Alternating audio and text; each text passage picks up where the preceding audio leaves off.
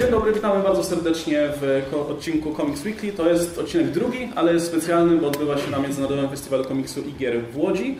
E, I będzie to odcinek, który w pewnym sensie będzie kontynuował też e, nasz poprzedni temat dotyczący problemów, powiedzmy, jakie rynek amerykański komiksowy ma przed sobą. E, jest ze mną oczywiście Oskar Rogowski, komiksomaniak, Radek Pistola. O, okej, okay, przepraszam, przerywam. Adam Antolski. Cześć. Hej wszystkim. Ja się nazywam Łukasz No i możemy zaczynać. Słuchajcie, zaczniemy standardowo. E, na rozgrzewkę rzucimy sobie paroma rekomendacjami komiksowymi, a później przejdziemy do tematu głównego. A jaki jest temat główny, to się dowiecie za moment. E, zaczniemy od Oscara w takim razie. Czy jest jakiś komiks, który czytałeś ostatnio i który mógłbyś polecić i ewentualnie dla osób, które nie wiedzą o co chodzi, krótko wytłumaczyć, czemu warto go przeczytać? Okej, okay, to będzie dziwna decyzja, bo ostatnio mieliśmy złe zdanie o pewnym scenarzyście, jakim jest Dan Slott, który właśnie skończył pisać Spidermana i lubiłem ten run, ale piszący po nim Glenn Spencer jest dużo, dużo, dużo lepszy. Dan Slott potem zabrał się do Ironmana, którego polecam omijać bardzo szerokim łukiem, e, a teraz y, zaczął pisać Fantastyczną Czwórkę, która jest wznowieniem po nie wiem ilu latach, właściwie nieobecności Fantastycznej Czwórki w Marvelu od czasów Secret Wars, ile to będzie? Z dwa, trzy lata? Trzy lata. E, więc mamy powrót tej drużyny i na razie są wyszły dwa zeszyty, które myślę, że składowi wychodzą naprawdę nieźle. To jest w dużej mierze laurka do tej drużyny, co w sumie nawet jest potrzebne w tym momencie, bo wiele osób zapomniało trochę, jakby nie patrzeć Marvel, potraktował Fantastyczną Czwórkę tak trochę z przymrużeniem oka. Tak nie sprzedawała się, ale też nie próbowali jej wynaleźć na nowo, w końcu sobie odpuścili. No więc taki moment, kiedy przypomnimy sobie, jak fajna jest Fantastyczna Czwórka, jak bardzo jest y, lubiana, się przydaje. I Slot myślę, że całkiem nieźle pisze relacje między bohaterami, tak długo jak nie musi tego mieszać z superbohaterstwem. W sensie to jest gość, który bardzo nie potrafi wybalansować tych dwóch rzeczy. E, albo za bardzo idzie w jedną stronę, albo, albo za bardzo drugą. Tak długo jak to są same relacje, tak jak mamy w tej Fantastycznej Czwórce, to się nieźle czyta. Jak zaczyna skręcać za bardzo superhero, to zapomina o relacjach nagle i i pewnie może być gorzej, ale póki co jest ok. W pierwszym zeszycie widzieliśmy e, dwójkę pozostałych bohaterów, czyli Johnego Storma, ludzką pochodnię i Bena, Bena Grima, czyli Thinka, którzy pozostali na ziemi i myślą, że reszta ekipy jest martwa. Załamują się tym, myślą, czy jak kontynuować swoje życie. Think oświadcza się Alicia Masters, z którą miał już długoletni romans, tak zwany on and off. E, aż w końcu, kiedy już jest ten moment, kiedy już właściwie Johnny Storm jest gotowy pogodzić się z tym, że fantastycznej czwórki nie ma na niebie, na, w kosmosie nagle pojawia się wielki znak 4, który jest sygnałem, że jednak oni gdzieś tam istnieją. A drugi zresztą pokazuje nam e, z perspektywy drugiej strony, czyli od strony Rida Richardsa i jego rodziny, która latała i odbudowywała multiversum, które zostało zniszczone ze swoim boskim synkiem, e, Franklinem Richardsem, który dosłownie buduje nowe wszechświaty w tym czasie, kiedy na normalnej Ziemi minęło mało czasu, tam minęło go znacznie więcej, więc Marvel najwyżej postanowił trochę e, postarzyć dzieciaki Fantastyczne które do tej pory zawsze były pokazywane jako no, małe dzieciaki. I teraz Franklin i Valeria, czyli dzieci e, Rida i Sue, mają, są już nastolatkami. Już Valeria ma swoich adoratorów na innych planetach i, i oczywiście są z tym problemy. Więc jakby mamy tą stronę pokazaną. E, no tutaj powiem, że na końcu jest pewien zwrot, który powoduje, że e, Reed Richards, żeby pokonać przeciwnika, który im zagrażał, że teraz nie mają szans, ale z całą fantastyczną czwórką to ten przeciwnik nie ma szans, więc on oczywiście myśląc o, o tym, co zmieni Think i Human Torch w takim starciu, mówi dobra, to sobie przywołaj, e, no i przywołuje całą swoją rodzinę, w sensie rozszerzoną rodzinę, czyli wszystkich członków, którzy kiedykolwiek należeli do fantastycznej czwórki no to tam jest Ghost Rider, Hulk, Spider-Man, jak w sumie jest naprawdę sporo jest Storm, Black Panther i, i Reed to, to jest taka laurka pokazana, jak wspaniała jest Fantastyczna Czwórka, jak dla wielu bohaterów dużo znaczyła i póki co z gotowi to wychodzi. Przeciwieństwie do Iron No to myślę, że to jest dobry pomysł, zrobić um, serię, która jest właśnie taką wielkim hołdem i laurką w momencie, kiedy e, trzeba wkręcić nowych czytelników do czytania Fantastycznej Czwórki. Jeżeli brzmi trochę jak coś, co, wiesz, co już jest dla fanów, którzy doceniają jakby drużynę. Tak, ale Fantastyczna Czwórka to jest coś, o czym praktycznie każdy słyszał, jeżeli bierze się za komiks. Nawet nie musiał znać dobrze, ale wie, że coś takiego istnieje, może znał członków tych podstawowych. E, jeżeli to będzie krótkie i to będzie kilka tych, powiedzmy trzy pierwsze zeszyty, nawet nie cały story połowa jego, w której po prostu będzie, ej słuchajcie, są naprawdę fajni i e, nie było ich przez jakiś czas, ale tęskniliśmy, patrzcie, wrócili, to myślę, że to jest fajne. Natomiast jeżeli on by to przeciągnął na poziomie szóstego zeszytu, dalej jedyne co byśmy słyszeli, to jak fajna jest fantastyczna czwórka i nic poza tym, to być nużące. Okej, okay, jeszcze ostatnie pytanie, co trzeba wiedzieć przed czytaniem tego? Ktoś tutaj na sali stwierdził, ok, e, interesuje mnie powrót na zaczęcie czwórki, to w takim razie czy muszę coś wiedzieć wcześniej? E, Marvel Now skończyło się tym, że multiversum powiedzmy zniknęło, wszystkie te wszechświaty Marvela zniknęły. E, potem wracamy do tego, który jakby istniał przed i dowiadujemy się, że to wszystko jest możliwe dzięki temu, że Franklin Richards, czyli syn Rida Richardsa, który zawsze miał możliwość jakiego kreowania małych kieszonkowych wszechświatów, teraz dzięki specjalnej mocy, nie będę tutaj wchodził w szczegóły, które, która jest mu udostępniona, może odbudowywać całe wszechświaty. I Think i Johnny Storm wracają na Ziemię, natomiast y, Reed Richards, Susan, dzieciaki, w sumie wszystkie dzieciaki z Future Foundation, bo ich tam jest znacznie więcej, postanawiają nie tylko razem z Franklinem pomagać mu tworzyć te wszechświaty, ale potem jeszcze eksplorować, no bo Fantastyczna Czwórka zawsze była tą drużyną odkrywców i jakby chcą kontynuować. I na tym etapie zostajemy tą ekipę, tak jak mówię, e, Think i Johnny Storm myślą, że reszta nie żyje i już nikt nie wróci.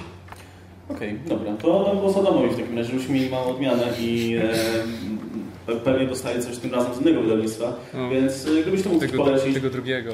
Bo no, tym bardziej, że wiesz, że no, DC teraz ma trochę słabszą pasę, nie? choćby PR-owo, e, ale też e, no, no, sporo problemów ostatnio napotykają. Czy jest coś w takim razie, co wśród tej oferty warto przeczytać?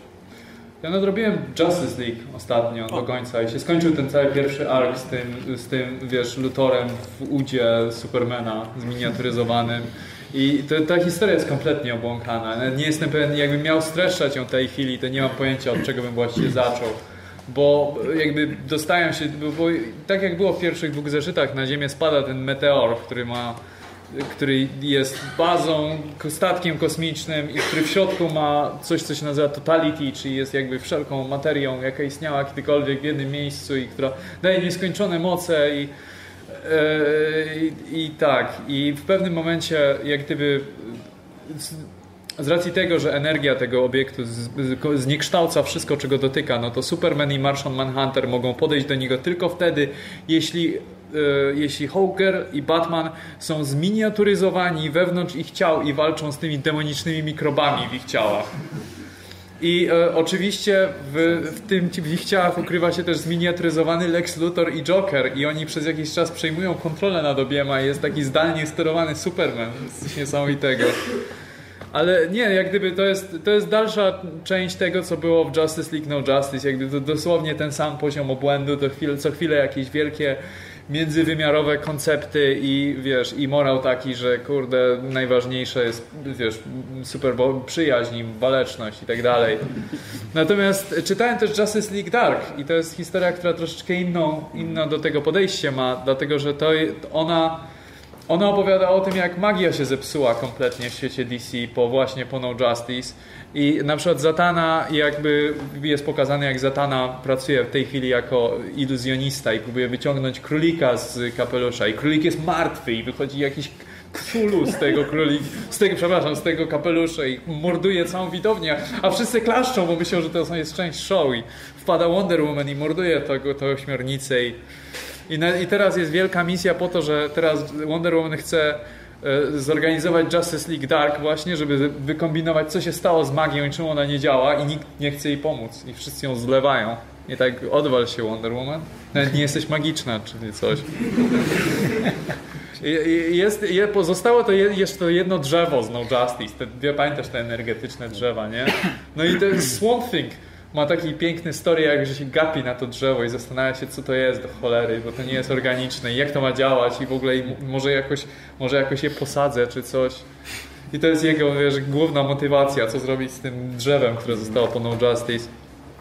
I e, co, jest jeszcze e, Detective Chimp. Jest, brakowało. Brakowało. nie no, on jest zaczarowaną małpą, nie? Do tego gada, więc Oczywiście, ale jest też detektywem świetnym.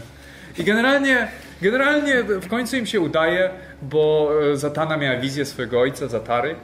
I że, że no, będzie apokalipsa, jeżeli się nie, nie, nie zrobicie zespołu i musicie, bo DC potrzebuje tego tytułu. Więc zdecydowali się, że jednak w końcu robią to Justice League Dark i udają się do, udają się do doktora Fate'a którą, który prawda, jest też jednym z najpotężniejszych czarodziei w tym uniwersum i, i jest zwrot fabularny, jest doktorem Fate'em. Okazuje się, że coś, coś jest z nim nie tak.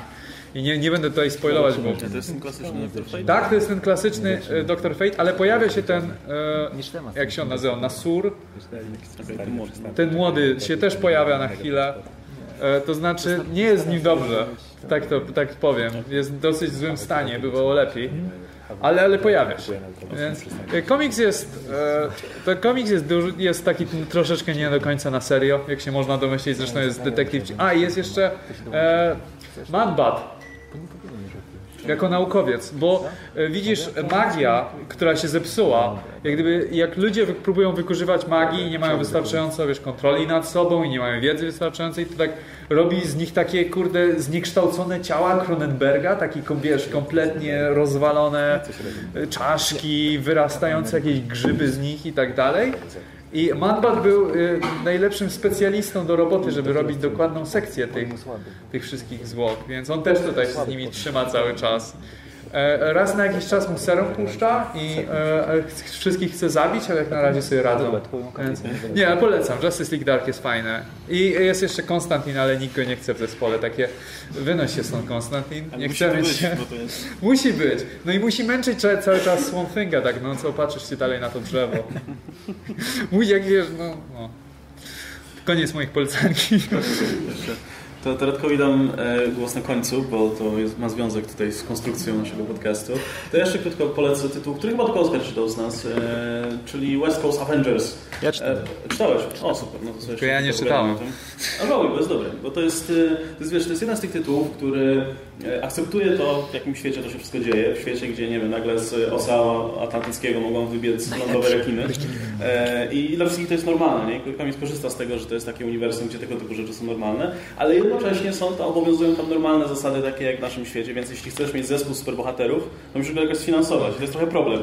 Plus, y, jak, jak akurat nie masz do dyspozycji całego rostera wszystkich herosów Marvela, jakie są dostępni, no to musisz przebierać z tego, co masz, nie? Więc Czyli możesz, masz Hokeja zawsze. może skończyć z Hawkeye'em, nie? Zawsze. E, No i to jest, to, jest, to jest jakiś tam sposób kontynuacja serii solowej Hawkeye, em, tej, jak, jak się nazywa? Kelly Thompson. No. E, która, e, ale można ją czytać spokojnie samemu. Chodzi o to, że, że em, Hawkeye, czyli ta Kate, Kate Bishop, e, stwierdza, że no kurczę, jesteśmy, jestem w tej Kalifornii, tutaj nic za bardzo nie ma zespołu superbohaterów, więc zróbmy jakiś. Ale że nie ma za bardzo kogo wybrać, no to trafia tam między innymi Hawkeye e, i chłopak, e, so, e, się nazywa? Fuse, tak? który ma takie moce trochę jak Absorbing Man. No i pojawia się ten problem, jak pojawia się też tam Ameryka Chavez, która jest e, jej przyjaciółką, no ale pojawia się ten problem, jak sfinansować ten zespół. Więc na scenie się pojawia Quentin Quire, który jest mutantem i przy okazji w międzyczasie został bogaty, więc stwierdza, że okej, on może dać kasę, ale będą musieli robić z tego reality show, żeby też coś na tym zarobił. Więc pierwszy się ta ekipa i kręci ich, jak oni wpadają w jakieś konflikty i nie mogą się dogadać. Jednocześnie co chwilę są takie setki, jak w reality shows, gdzie muszą mówić do kamery różne rzeczy. E, I to jest komiks, który się kręci tylko wokół tego. Znaczy tam jest akcja oczywiście taka typowo superbohaterska, gdzie się pojawia tigra, która ma ileś tam metrów wzrostu i nie wiedzą o co chodzi. Ale wszystko się kręci tak naprawdę wokół tego, że jak to jest być takim superbohaterem, ale nie jednym z tych popularniejszych, jednym z tych, którzy muszą się naprawdę postarać, żeby cokolwiek sensownego zrobić ze swoim życiem. Więc y, to się czyta naprawdę fajnie i to, to bardziej, to jest właśnie seria obyczajowo osadzona mocno w świecie superbohaterów. To jest coś, co ja najbardziej lubię i to działa w tej, w tej serii świetnie. E, Był jeden, był jeden zeszyt, będzie drugi teraz we wrześniu. Mała poprawka. Quentin Quire w międzyczasie stracił wszystkie swoje pieniądze i on, y, ten reality show wpadł do niego, to on ich znalazł, bo potrzebował kasy e, i reality show powiedział, że, znaczy, że oni chcą kręcić drużynę. I Quentin powiedział, nie ma sprawy, tylko potem przez dwa tygodnie siedział w swoim apartamencie i grał gry, nic więcej nie robił i oni to kręcili, ale kręcili jak super Omega Mutant gra gry przy komputerze, więc stwierdzili, że może trochę nie to. I powiedzieli Quentinowi, że no sorry, ale nie będziemy ci dawać na to kasy i on wtedy zdesperowany właśnie wybiegł i znalazł pierwszą lepszą drużynę w West Coast Avengers, w której jest Gwenpool, Kate Bishop i tak dalej.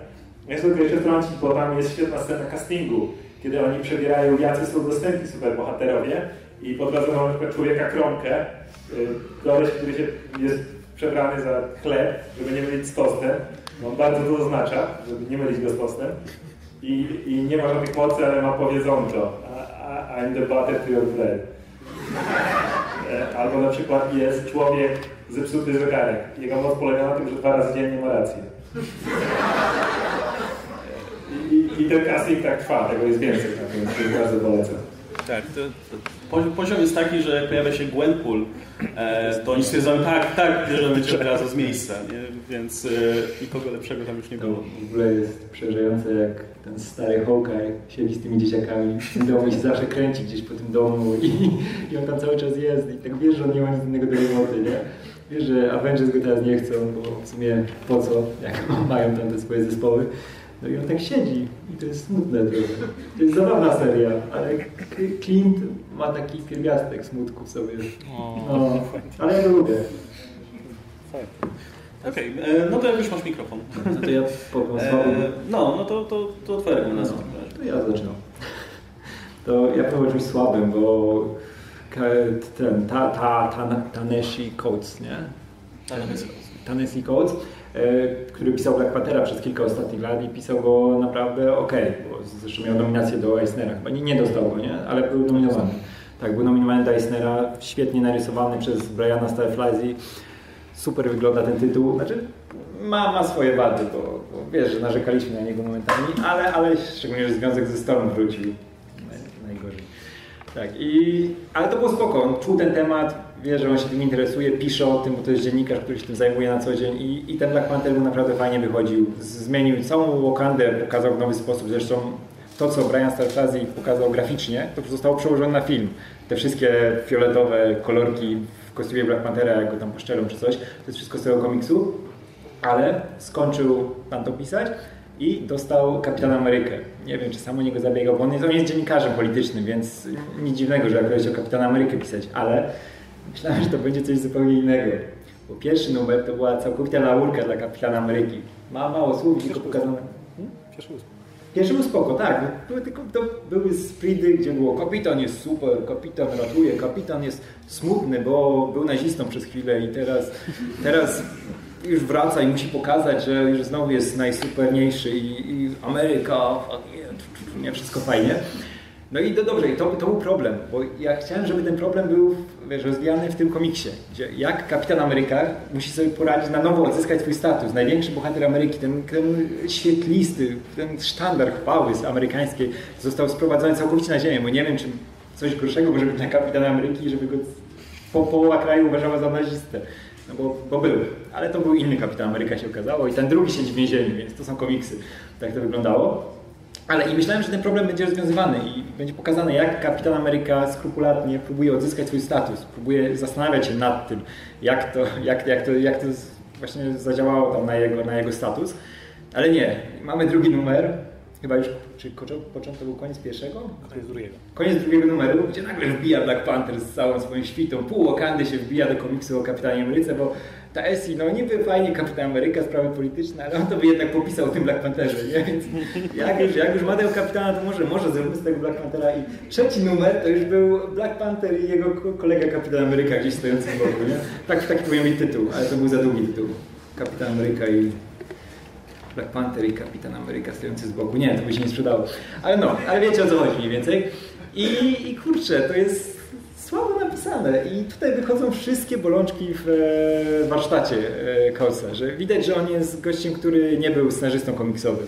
I jak się zapędzi jakiś temat za bardzo, e, który nie pasuje do akurat tematu, którym się powinien zajmować w tym momencie i który za, zaczął, no to wygląda to momentami koszmarnie. I ten komiks jest rozwodniony. I mamy tak, tego Black Panthera, który gdzieś tam jest w tle i tą Wakandę całą, jest wszystko super, to jest najlepsze państwo na świecie i Black Panther wszystko rozwiąże, nie? Poratujecie Steve, nie? Wszystko jest spoko, tak jak, wiesz, Peter Parker w Spider-Manie trójce, to tak wbija Black Panther do tego komiksu, a ten kapitan dalej jest pokazywany jako to, wiesz, wielki, patriotyczny, ale pusty, pusta, pusta ikona, nie? która jest tym kapitanem Ameryką i trochę cierpi, ale tego nie widać, bo, bo jestem ikoną. I jestem, jest mi smutno, że ten komiks idzie w taką stronę, bo, bo bardzo lubię Kapitana Amerykę i to, co robił Mark Waid przed nim, chwilę, chwilę przed nim, to była laurka. Już wystarczyło tej laurki. On tam zrobił wszystko, że ten kapitan od przeniósł się w przeszłość, nie? bo był zamrożony, uratował znowu świat i był tym ostatnim bohaterem wielkim, świetlistym i było super. I zresztą pokazali tam później jego e, potomków którzy też nieśli ten sztandar kapitana i, i było fajnie. No a teraz, teraz to jest, jest Black Panther i jego kolega kapitan Ameryka boku. No. Tyle. Tak, okej. Okay. No dobra, to tyle jeśli chodzi o rekomendacje i antyrekomendacje w sumie, e, chociaż tam ta rekomendacja dla Wade'a padła, więc, więc tak jesteśmy na planie. E, natomiast, e, dobra, pomówmy w takim razie o, o rynku polskim i amerykańskim, jeśli chodzi o komiksy i myślę, że znowu w sumie Jadek przejmie głos. Bo tak, tutaj taki komiks, nazywa się Waleczni e, i jest wydawnictwo Valiant. To jest wydawnictwo amerykańskie, które ma całkiem rozbudowane uniwersum mm. superbohaterów i to jest takie uniwersum trochę jak Marvel czy DC, gdzie te tytuły się łączą ze sobą. To jest dzielone uniwersum powiedzmy e, z wieloma tytułami, gdzie są crossovery i tak dalej. Oczywiście na mniejszą skalę niż, niż to jest Marvel czy DC, ale, ale też. E, co, co więcej, to jest uniwersum, które jest dosyć świeże, ale jednocześnie wbudowane powiedzmy na barkach już do jakiejś dłuższej historii, jaką ma to wydawnictwo w ogóle. No i teraz jest to coś, co trafiło do Polski. E, i wygląda na to, że polski rynek jest, jest gotowy powiedzmy, na przyjęcie kolejnego uniwersum komiksowego e, i zobaczmy jak to będzie wyglądało. I myślę, że tylko powiedzieć o co chodzi z tym wariantem i czy, czy, czy to jest warte w ogóle czytania. E, przede wszystkim jeśli chodzi o ten komiks, mhm. jeśli już go mamy tutaj, ale też czy widzisz w ogóle szansę na to, żeby, żeby weszli tutaj na polski rynek trochę bardziej? No, mam nadzieję, że się nas przyjmie, bo to jest jedno, chyba jedyne uniwersum, które śledzę w takim stopniu, bo odkąd, znaczy ja zacząłem jak ten znowu weszli na rynek, bo to jest wydawnictwo, które było naprawdę bardzo popularne w latach 90., tylko pod koniec lat 90. zaczęły się problemy tam z licencjami, oni to sprzedali firmie od gier Acclaim, zaczęły się gry, gry z tego zaczęli robić, żeby były takie, wiesz, bardziej gritty i mroczniejszy ten świat i to się wszystko posypało w końcu, nie? I no jednak zostali zjedzeni przez Marvel i no, bo to są molochy. E, I ta licencja została wykupiona po, po, po 12-14 latach jakoś, no resztę po prostu ktoś, kto kupił te postaci na nowo i postanowili reaktywować firma tego uniwersum w 2012 roku. Bo mieli cały katalog świetnych postaci, no i można z tym coś zrobić, spróbować, szczególnie, że rynek, rynek był coraz bardziej rozwinięty przez filmy superbohaterskie i e, była potrzeba tego. I właśnie w 2012 roku ruszyły pierwsze serie z tego nowego warianta. Była seria Harbinger, która jest takim dopakowaną wersją X-Men, gdzie mamy e, grupę dzieciaków z mocami, które tam w pewien sposób dostali od tajnej organizacji, ale to nie, nie, nie chcę spoilerować za dużo. E, I im przewodzi Peter Stanczyk. To jest e, taki dzieciak, który jest najpotężniejszym, jedną z dwóch najpotężniejszych istot na świecie. Taki telepata, telekinetyk, ale on jest przeładowany, ale to jest fajnie wiesz, umiejscowione w komiksie, że on musi sobie poradzić, żeby samemu panować nad tą mocą, nie? bo jest naprawdę taki dopakowany. I on, wiadomo, to myślimy sobie, że jak on jest taki dopakowany, to po co oni uciekają? Przecież może, może zrobić porządek, nie? Ale na czele tej złej organizacji, złej, też zaraz powiem, że ona nie jest tak do końca zła, stoi drugi najpotężniejszy oczywiście, najpotężniejsza istota w tym wszechświecie, to Harada. To jest właśnie taki Japończyk, taki Lex Luthor połączony z Magneto trochę i z mocami Xaviera, nie? że on też jest telepatą, więc jak dochodzi do ich pojedynków, no to to są epickie sceny nie? i oni nie mogą tak łatwo się wyeliminować, ale też żaden nie może drugiego pokonać, nie? Więc walczą w inny sposób. Właśnie on ich próbuje wykańczać, znaczy łapać tych dzieciaków i, i rozwijać swoje imperium, ale jest też tak, że on nie jest tak, że to jest zły gościu po prostu, żeby być zły, tak jak czasami Luthor jest przedstawiany, ale on jest tym, tym Luthorem z ciekawszych czasów, kiedy on ma jakiś większy plan i on wierzy w to, że na przykład świat będzie lepszy, gdy jego plan się, ten, jego wizja świata będzie spełniona. Wizja tych lepszych ludzi, tak jak Magneto, nie?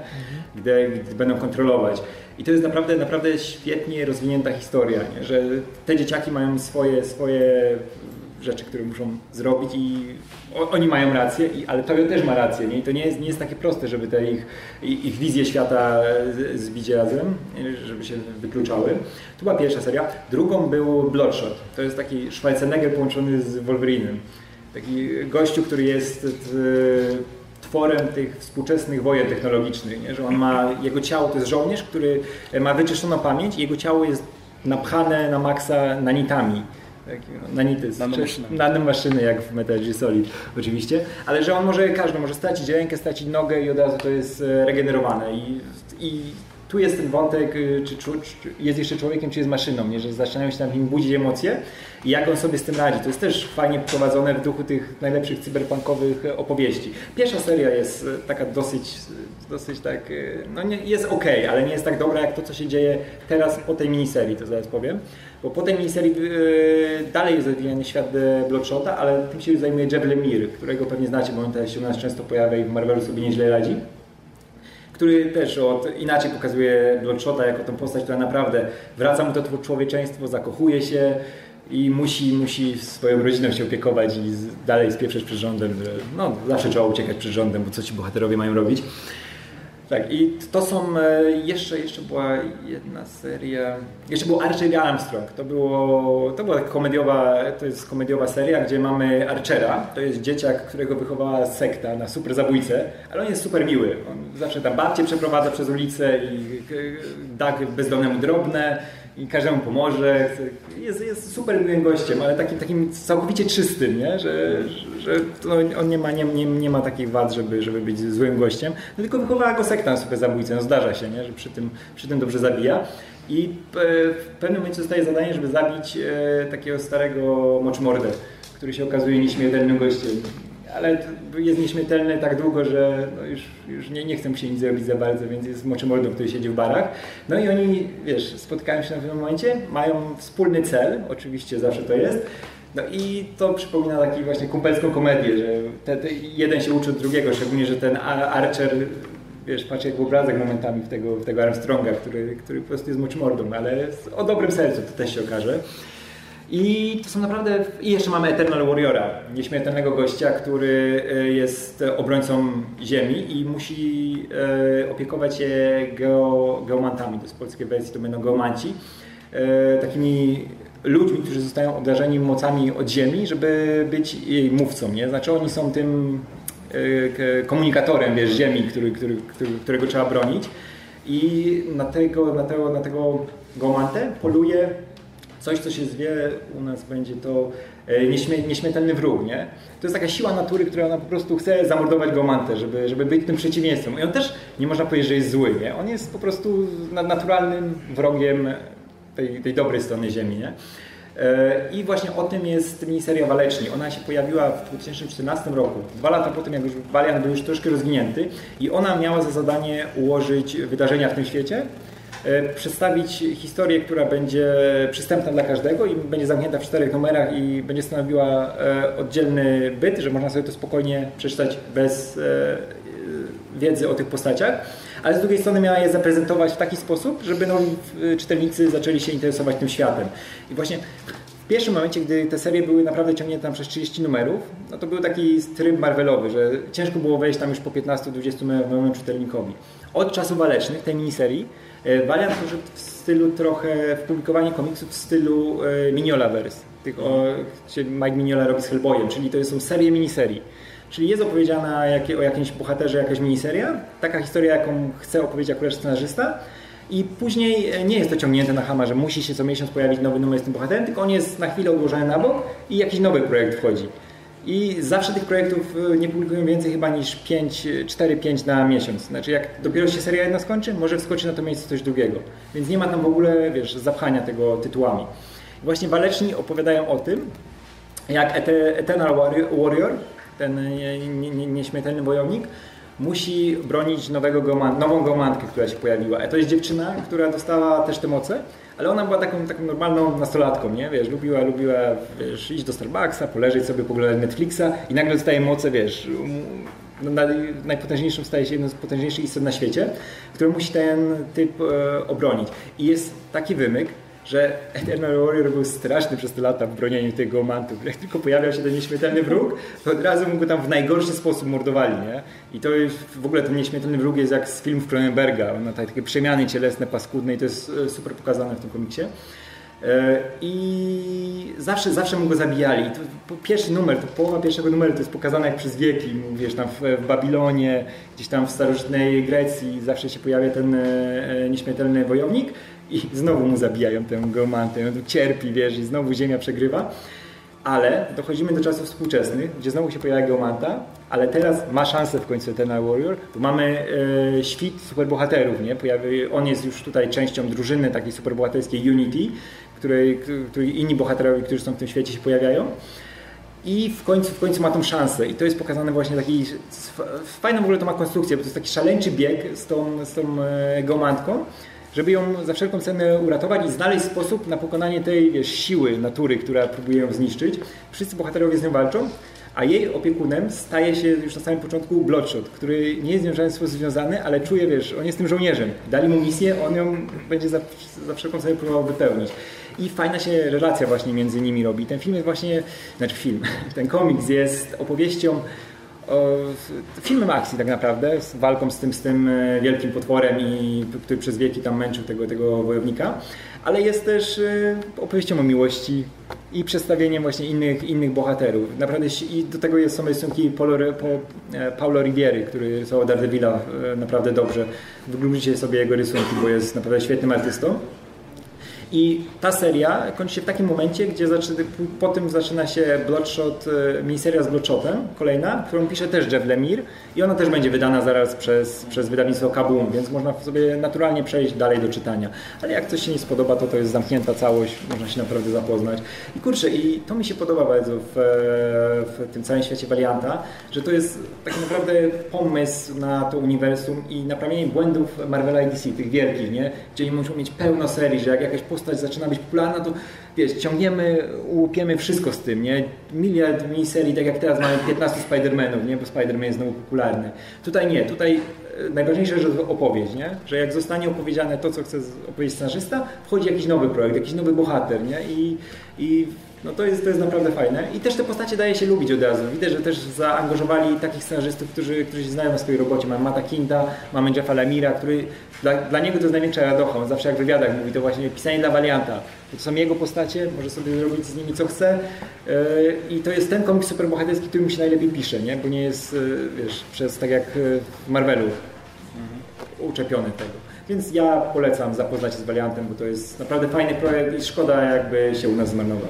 Czy jest coś, co y, większe wydawnictwa mogłyby pożyczyć sobie od Valianta? W sensie, y, na przykład ten pomysł z miniseriami. Że tak, coś takiego tak, mo, mogły wydawnictwa jak Marvel DC zastosować? Na przykład, że wiesz, nie, nie nastawiać od razu na wydawanie jakichś długich serii, które często no, nie mają szansy na jakieś większe zainteresowanie, y, tylko raczej się skupić na miniseriach, powiedzmy, jednej konkretnej mm. opowieści, tylko, że czy wtedy warto by w ogóle to wydawać zeszytem, nie lepiej było wydawać po prostu tomy z jedną konkretną historią. To, jeśli to jest ok, jeśli to jest ok, jeśli to się to przyjmuje... w wariancie działa, nie? że to są, są, są zeszyty równocześnie, a równocześnie w trade'ach to wychodzi, nie? I, i działa. I wydaje mi się, że takiej na przykład, nie wiem, jakiś seria ze Spider-Manem, która przy 30 numerze naprawdę już ciężko wejść to, chociaż nawet jak zaczyna się nowy story arc, to i tak jak widzisz tą liczbę na okładce, no to cię w jakiś sposób odstrasza, bo ej, kurczę, jednak chcę wiedzieć, co było 30 numerów przez 30 numerów wcześniej, nie? A to jest pomysł, bo jednak e, każda ta miniseria musi być w jakiś sposób zamknięta, żeby stanowiła oddzielny byt, ale też e, była jakimś wstępem albo kontynuacją, albo wstępem następny. Nie? I wydaje mi się, że to jest całkiem, całkiem ciekawy pomysł na prowadzenie takiego uniwersum. Jak Wam się podobał taki pomysł z miniseriami? Ja myślę, że to działa w ogóle.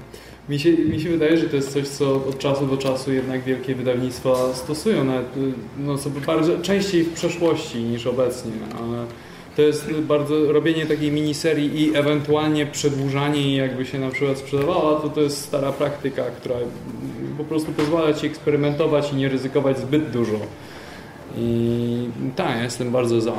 Znaczy Marvel wrócił do tego właśnie niedawno pierwsza rzecz to to, o czym mówiliśmy w naszym ostatnim odcinku Comics Weekly, czyli mody z tymi internetowymi komiksami, które e, fizycznie będą wychodziły tylko w trailerach, które będą miały sezony e, i będzie tak na przykład z Jessica Jones, którą obecnie pisze właśnie Kelly Thompson, której dzisiaj mówiliśmy przy West Coast Avengers, na zasadzie takiej, że ona pisze po dwa zeszyty miesięcznie wychodzą i po trzech miesiącach jest przerwa na czas nieokreślony, aż napisze kolejny sezon. I oni to będą nazywali dosłownie sezonami na takiej zasadzie, że nie jeden serial się zaczynało oglądać od drugiego czy trzeciego sezonu. Natomiast e, jest też praktyka, która wydaje mi się powróciła jakiś czas temu w Marvelu. Ciężko mi powiedzieć, czy w DC, bo nie orientuję się w przypadku miniserii tak bardzo, gdzie przy All New Different Marvel, czyli jednym z ostatnich najgorszych momentów Marvela, e, oni faktycznie zapchali i nie wiem, gdzieś tam 50 parę, to były serie. Były serie, oni powiedzieli z góry, to są serie. Wiadomo, jedne się sprzedają lepiej, inne gorzej zawsze trzeba te furtki mieć otwarte, żeby, bo to ma być seria i tak dalej. To bardzo strzeliło twarz. I potem bardzo stonowali to i teraz zwróćcie uwagę, że jest bardzo dużo miniserii w Marvelu właśnie w ten sposób, żeby się nie rozpędzać. No, mamy kosmicznego Ghost Ridera od Daniego Coatesa, od razu jest e, Dan Catesa, jest od razu miniseria, powiedziane, że będzie tylko tyle. Było przez chwilę motyw z tymi Midnight Suns, czy jak to się nazywa, ta, ta ekipa z lat 90. jeszcze się pojawiała, z Ghost Riderem, Blade'em i tak dalej. No, to jest trudny temat, bo te postacie zwykle ciężko sprzedawać. Spirits of Vengeance nazywała się ta miniseria. Więc zrobili z tego miniserię, zamknięta historyjka. Sprzedała się ok, ale na razie nie wracają, widać nie, nie na tyle, żeby wykręcić z tego całą serię, może za jakiś czas spróbują. E, jeden z moich ulubionych 90 bohaterów Shatterstar niedługo dostaje pięciozeszytową miniserię, którą będzie pisał e, możecie mi przypomnieć Siri. Siri, tak, Team Siri. E, Więc ostatnio faktycznie ten trend znowu się pojawia Adamu, to nie jest coś aż tak nowego i uważam, że to jest zdecydowanie lepsza droga, kiedy dajesz scenarzyście, słuchaj, napisz taką historię jak chcesz, zrób z tego misterię, zamknij to w tych pięciu zeszytach czy sześciu, a potem zobaczymy. A potem może będziesz miał pomysł na dłuższy story to może coś z tego zrobimy, ale nie musimy. Nie ma takiej potrzeby, jeżeli ktoś sięgnął dzisiaj po te Spirits of Vengeance, które lubię było ok, nie jakieś rewelacyjne, ale fajnie się to czytało, może sobie to przeczytać pięć zeszytów, jedno z głowy i na historię Blade'a i Ghost Rider. Nie, to też wygląda na czytelników, nie? Jeśli ktoś e, chce sobie poczytać powiedzmy historię, o, nie wiem, o Blade'zie czy o kimś, coś nowego, nie? No to łatwiej jest polecić po prostu przeczytać jeden tom, niż, e, niż jakąś serię, która nie wiadomo kiedy się skończy, albo która jest przyjęta crossoverami. E, no dobra, to przejdźmy sobie w takim razie do tego polskiego rynku. Tak, wchodzi Valiant. Mamy już e, masę serii rozpoczętych i kontynuowanych z innych wydawnictw, z Image, e, nawet Archie nam wszedł między, mię- w międzyczasie, tak, razy. troszkę niefortunnie, ale, ale jest. Dwa razy, tak. E, I, I parę innych wydawnictw. Myślicie, że, e, bo często się mówi o tym, że mamy teraz na polskim rynku szczególnie, nie? No bo o amerykańskim już mówiliśmy, mówiliśmy, nie będziemy, nie będziemy teraz tego już roztrząsać, ale na polskim rynku mówi się dużo, że mamy, mamy sporą bańkę, nie? Że, że, te, że powstają jak grzyby po deszczu nowe wy- wydawnictwa. Teraz mamy kolejne na przykład, nie? które no, angażuje się, jakby nie patrzeć, w dosyć ambitny projekt wydawania tego, tego uniwersum. E, już pewne inne wydawnictwo podjęło próbę wydawania Valianta, ale chyba się skończyło na jednym tomie. E, też nie będziemy może wspominać już o tym. E, no, mieliśmy też pewne sytuacje e, związane z tym samym wydawnictwem, które skoro świadczyło o tym, że nie wszyscy się też za to zabierają z głową, nie? E, więc y, czy, się, czy, czy zgodzicie się z tym, że faktycznie istnieje pewna bańka i że przyjdzie ten moment, kiedy masa tych wydawnictw, szczególnie tych mniejszych, bo to większe myślę, że prędzej sobie jednak poradzą, ale szczególnie tych mniejszych, które mm, podejmują większe ryzyko siłą rzeczy, no zostanie zweryfikowana w pewnym momencie, bo powiedzmy zainteresowanie czytelników się trochę wyczerpie, minie jakaś moda, która myślę, że teraz istnieje na czytanie komiksów. E, czy myślicie, że minie ten czas tego prosperity dla czytania komiksów, o amerykańskich oczywiście mówimy, głównie tych superbohaterskich, ale nie tylko, no właśnie w, ze, strony, ze strony różnych czytelników. Chcesz, chcesz pierwszy? Czy ten? Mi, ja wydaje mi się, że do tej granicy jest jeszcze bardzo daleko. Wydaje mi się, że polski rynek wciąż ma ogromny potencjał i spokojnie jest w stanie utrzymać tę bańkę kilka ładnych lat bez, bez większego problemu. Wątpię też, żeby ta bańka pękła, wie, że nagle się, wiesz, krach gigantyczny rynku, wszystkie wydawnictwa pada. Raczej zainteresowanie by, jeżeli by spadało, to z czasem powoli, sprzedaż by powoli, powoli, więc zmniejszała się, więc też więc ja, ja jakoś nie, nie potrafię sobie wyobrazić jakiejś apokaliptycznej wizji czy czegoś w tym stylu. E, troszeczkę mieliśmy tę apokaliptyczną wizję pod koniec działalności TM Semika, prawda, gdzie przez kilka lat praktycznie mało co wychodziło. E, ale jak gdyby w tej chwili wydaje mi się, że to już jest y, na tyle rozpędzony pojazd, że, się, że, nie, że nie zatrzyma się nagle. Tak, szczególnie, że teraz komiks jest zupełnie inną formą rozrywki niż za czasów e, No. Semika. Nie ma zupełnie inny status. Już nie, nie jest tak niszową, e, niszową formą rozrywki, tylko jest popularny, czy to przez filmy, czy to przez gry. Nie? To jest, zresztą widzimy, jak wyszła gra ze Spider-Manem, nie? która przebiła God of War i stała się wiesz, natychmiastowym hitem, nie? Bo, bo komiksy są cool znowu. I, i, I wydaje mi się też, że to nie, nie, nie, nie łupnie nagle. Jeśli coś, to najwyżej będą niektóre serie wyciszane albo, albo powoli będą po prostu się kończyły i nie będą wprowadzali takiej ilości jak teraz, jak na przykład Egmont robi, że, że wiesz, całe Vertigo, wszystko jest nie, niesamowita sytuacja, bo nigdy się nie spodziewałem, żeby w takich ilościach to było wydawane. Nie?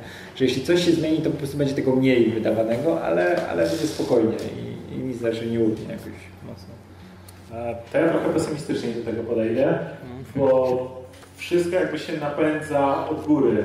E, Tak jak często mamy, e, mamy teksty o tym, że nie wiem, e, w komiksy trykociarskie, nie wiem, za dużo ich, może ich tyle nie być, czy coś takiego. E, To wygląda w ten sposób, że wszystko się zaczyna, zaczyna od góry, czyli najbardziej popularnym medium jest, są cały czas tutaj filmy. Filmy superbohaterskie, które zachęcają ludzi do tego, żeby sięgnęli po komiksy. Jakiś procent z tego sięga po komiksy superbohaterskie.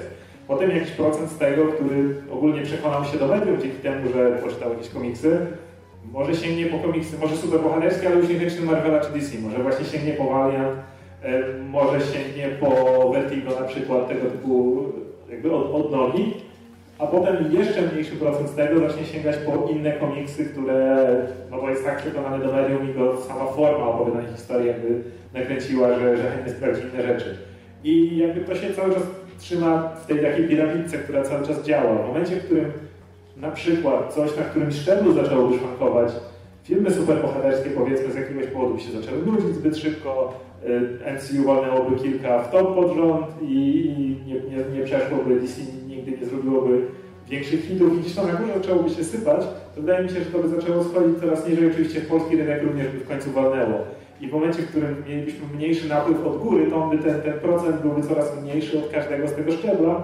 I w końcu te mniejsze wydawnictwa, szczególnie o których Łukasz powiedział, bo jakby na poziomie tych superbohaterskich komiksów to tego od razu się nie odczuje, ale wtedy nagle te mniejsze wydawnictwa, które wydają szczególnie inne tytuły, e, no pomijam już jakieś takie rzeczy jak komiks frankofoński, który ma kon konkretną swoją grupę docelową, która jest jakby już dużo mniej powiązana z całym tym mechanizmem, ale już rzeczy takie jak Valiant, jak Vertigo, jak no, pochodne amerykańskiego komiksu cały czas, one cały czas się tego trzymają. I wydaje mi się, że jeżeli gdzieś coś by się zachwiało, to bardzo szybko mniejsze wydawnictwa by bardzo to odczuły i ilość serii byśmy widzieli od dołu z kolei, która się kurczy w górę, która by zaczęła znikać.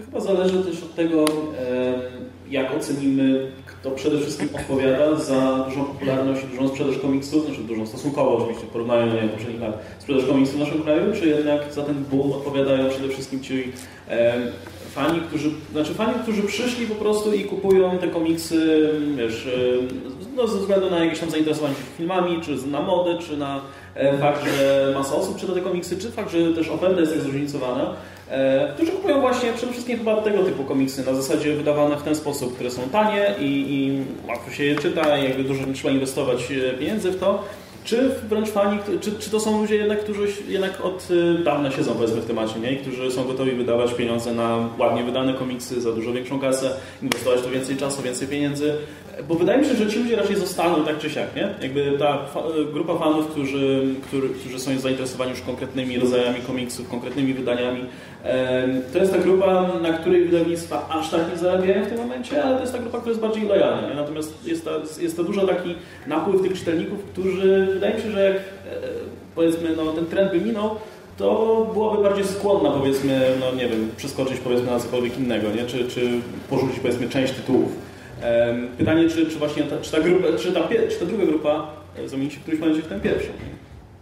Czy zamieni się to nie wydaje mi się, żeby, żeby to było tak drastyczne. Jak mówię, po części może parę osób zaczyna się... Nie, jeszcze, jeszcze dodam jedną rzecz. No i jest na pewno spora grupa osób, e, która, nie wiem, zainteresowana filmami Marvela czy, czy DC, e, w, no, spotkała, myślę, bardzo dużą odpowiedź ze strony wydawnictw w postaci na przykład tych wydawanych na tak właśnie miękkiej układce komiksów Marvela, które są tanie, są wydawane zazwyczaj E, Egmont wydaje głównie popularne serie. E, są tam oczywiście też te bardzo dobrze oceniane, ale przede wszystkim są popularne serie, takie, które się kojarzą, które myślę, że mają dużą szansę na sprzedaż. Tak samo zresztą Egmont zrobi z DC teraz, nie? Te, też, też te tytuły są wydawane w miękkich oprawach, już mm, pewnie są tańsze. I to jest ta taka duża grupa, która jednak przyszła trochę z zewnątrz, nie? która nie, niekoniecznie siedziała w temacie wcześniej. I to jest ta grupa, która musi zostać utrzymana teraz przy tych komiksach. Nie? To, to, jest, to jest wyzwanie największe. No właśnie ta grupa musi też o tym cały czas mówić i się przy tym nakręcać. I filmy też dobrze na to działają. E, I też e, jest tak, że kiedy mówi się o superbohaterach, nagle mówi się, ej, a czytałeś może, nie wiem, coś tam z Vertigo i wtedy może to czytałeś. I to się zaczyna wszystko kręcić. Natomiast wydaje mi się, że mówię, to mogłoby się chwili zacząć kurczyć i ta, gdyby ta pierwsza grupa osób, która jest w tym od dawna i, i miałaby przy tym siedzieć, gdyby ona wystarczyła, żeby ten rynek nakręcić, to nie byłoby takiej sytuacji, jakiej mówił swego czasu Tomek Kołodziejczak, że koło roku jeszcze 2010 średnio na miesiąc, jeśli chodzi o temat superbohaterski, to wychodziło półtora komiksu o Batmanie. I to było tyle. Więc y, nie wiem, gdyby ta grupa wystarczyła, to takiej sytuacji byśmy nie mieli pomiędzy latami, jak padł ten, ten semik, a tak naprawdę tym boomem obecnym, który, jak mówię, rozwinął skrzydła od, pewnego miejsca, więc nie sądzę niestety, żeby ta grupa starych wyjadaczy wystarczyła, żeby utrzymać nawet połowę obecnego sukcesu na rynku, bo mówię, wydaje mi się, że nawet te osoby z zewnątrz zaczynają sięgać coraz głębiej, jeżeli to ich zaczyna faktycznie ciągnąć z czasem ci niedzielni czytelnicy też mają potencjał dołączyć do tych starych wyjadaczy i te sami zacząć kolekcjonować, zbierać i cały czas wydawać duże, inwestować duże pieniądze w swoje kolekcje. To jest jak najbardziej możliwe i to jest, natu, to jest naturalne. I nie wiem nawet do końca z czym do tego zmierzałem. W każdym razie chodzi mi o to, że jak gdyby musimy mieć, musimy jak gdyby należy nie tylko zachęcać nowych czytelników, ale i jak gdyby pozwalać, pozwalać nowym jak gdyby odkrywać to cały czas, a nie dusić ich w jakiś sposób albo zamykać. Wiesz, chodzi mi... Nie wiem o co mi chodzi. Kompletnie się zagubiłem z tą myślą. Ale wiesz, generalnie Dobra, zawstydziłem się, wiesz. Czekaj, Oskar wie o co chodzi. Oskar, wiesz o co mi, wiesz, wiesz o co mi chodzi? Dzięki. Weź uratuj mnie, błagam cię. Ja myślałem, nie wiem o co chodzi. Dobra. Ale to jest temat, o którym często mówiliśmy, o, o, na który wskoczyłeś, jeśli chodzi o udostępnianiu i, i pewnym przyduszaniu, że tak powiem, nowych czytelników. Tak. To jest bardzo, bardzo dobry temat.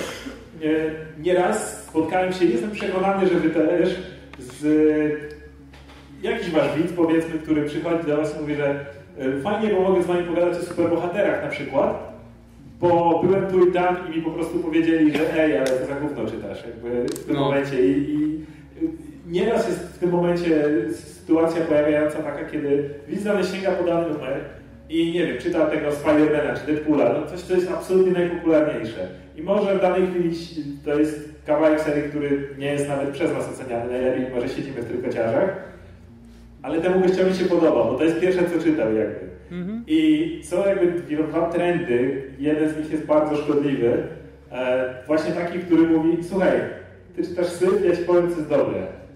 Bo na tym etapie ktoś ale, ale mi się to podoba, a on mi mówi, że ja czytam syf i, i dlaczego ja to czytam. Jakby. Kiedy dużo lepszą metodą jest, słuchaj, podobać się to, to może spodobać się też coś jeszcze fajnie, że to czytasz, to może sięgnij po coś innego tego scenarzysty, skoro ci się podoba. Mi się to nie za bardzo podoba, ale może spróbujesz tego, lubisz Deadpoola, to może sięgnij po innego Deadpoola. Ja nie od razu, wiesz, lubisz Deadpoola, to, to sięgnij po, wiesz... Bo komiks frankofoński. tak. To od razu. Lubisz Dużo, dużo lepszą drogą, którą niestety... Wiesz, lubisz Deadpoola, to Torgala od razu. No od razu Torgala się. Tak i dużo lepszą drogą, która niestety polski czytelnik, który szczególnie sięga po nowe rzeczy, na którą barierą też, którą może się przebić, to że niekiedy fandom jest do niego nastawiony bardzo... My cię, my cię szybko wyrobimy zdanie do tej zasadzie. Kiedy wydaje mi się, że właśnie dużo lepszą drogą jest spróbować y, po prostu kolejnymi krokami mówić, że ej, to lubisz, okej, okay, to lubimy, lubisz superbohaterów, ale na przykład bardzo podoba Ci się ten run Jeffa Lemire, ej, to może sprawdź y, Czarny Młot, to też jest super bohaterach, też jest Jeff Lemire i jest naprawdę super. Jak lubisz jego styl, to może spróbuj jego inny komiks. I to jest coś, co, co ja bardzo szanuję. A, a, a, było bardzo wielu widzów, którzy się odzywali właśnie z takim problemem, że nie mogli nigdzie pogadać, bo akurat lubili, nie wiem, Thunderboltsów lubili Marvela, cieszą się za bardzo dobrą opinią, no ale oni od tego zaczęli, im się to podobało na początek. Ja wydaje mi się, że rynek zaspokaja w tym momencie potrzeby obu grup, nie? I łatwo mimo wszystko przejść z jednej serii na drugą i, i powiedzmy rozszerzyć w jakiś sposób perspektywę, nawet tylko trzymając się polskiego rynku w tym momencie, nie? Ale na pewno to jest, to jest coś, do czego doszliśmy w sumie jakoś tak na, na, na około, ale, ale warto to podsumować, że dużą rolę na pewno w takim właśnie podtrzymaniu e, trendu te, te, tego powiedzmy, te, tego boomu komiksowego, no jest właśnie jest to, co robią fani, którzy już czytają te komiksy, nie? Popularyzacja taka oddolna. Przynajmniej nie chodzi o ludzi, którzy robią cokolwiek w internecie, jak nie, ale po prostu o, o fanów, którzy też wymieniają się opiniami na temat tych komiksów E, I to jest nieocenione źródło pomocy, szczególnie jeśli chodzi o superbohaterskie rzeczy, bo to wiadomo, każdy z nas praktycznie co tydzień dostaje pytanie, e, jak, jak czytać te komiksy, od czego zacząć. Nawet kiedy mówimy o polskim rynku, gdzie tych tytułów nie ma aż tak dużo znowu, nie? Jeśli ktoś chce czytać komiksy Marvela, no to nie ma ich aż tak znowu dużo, nie? No ma to jakieś tam wybrane pozycje e, w jakichś tam ekskluzywnych wersjach, no i ma ten Marvel Now, nie? Które i tak są, mają tam po parę tomów max w momencie, więc wydawałoby się, że zacząć od jedynki i tyle, ale, ale sporo osób to jakby no, nie, nie, ma doświadczenia z tym, więc tutaj też rola fanów e, i ogólnie społeczności wokół komiksów jest, jest nieoceniona. Nie? I e, w związku z tym też e, no, właśnie, właśnie, warto nie zamykać się na, na, na, nowe osoby w tym gronie, I, bo jednak fandom komiksowy bywa bardzo taki hermetyczny. Nie? To też chyba najważniejsze i najpiękniejsze teraz jest to w tej całej sytuacji, która teraz jest, że mamy wybór w końcu. Nie? I to taki, taki porządny wybór, wiesz, teraz możesz przebierać, wybierać Właśnie, właśnie jak, jak oceniasz ten wybór? Czy jest coś, co, co czego, czego według Ciebie jeszcze brakuje na rynku ewentualnie? Czy, czy jest coś, czego jest za dużo? Czy tylko, tylko dokończę, że właśnie mamy ten wybór, bo kiedyś było, chcesz coś przeczytać, to przeczytaj Batmana. A czemu? Bo, bo jest Wiesz, tylko, tylko, tylko Batman. Za 100 zł. Tak, tak, tak, tak, tak. Hasza czytaj, bo jest hasz, więc super, super. Hasz najlepszy komiks, bo jedyny. No ale teraz... Najlepiej, najlepiej, na, najlepiej na Allegro, bo się nakład już wyczerpał i go nie ma od roku, więc... No, pamiętam. Miałem swojego hasza. Już nie mam. Nie, nie, nie powiem, co się stało, ale... Był dobry moment. No, ale nie... No, ale... To znaczy, czego brakuje? Myślę, że to, czego brakuje, to i tak zaraz będzie. To, to, to co teraz Egmont robi, nie? No, brakowało mi kilku serii z Vertigo. No to dzisiaj się dowiedziałem, że już mi nie brakuje, nie? Jeszcze, jeszcze mi brakuje, ale to poczekajmy do zapowiedzi z przyszłego roku, bo już Egmont jest w tym momencie Vertigo, że już na jeszcze jedną partię albo dwie im starczy tego, żeby wydać to, czego już nie ma, więc wyda to najdziwniejszego Morrisona, gdzie ludzi nie? Jak, jak zobaczą, co to będzie. Nie? To jest moja recenzja Invisibles, jak się pojawi, więc bierzcie w ciemno.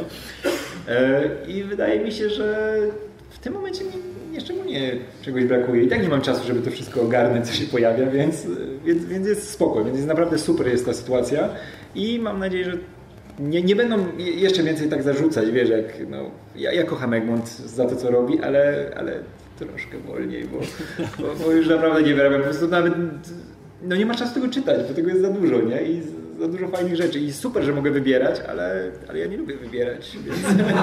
ja, ja nie lubię mieć, tak, tak bardzo nie lubię mieć wyborów. Ja idę na przykład, idę coś zjeść i niech, niech jedna rzecz będzie w karcie i o, to jest idealnie, to jest mój raj. Co chce pan do picia jest tylko to, super. Co chce pan do jedzenia jest tylko to, super, nie? Jak, jaki sos?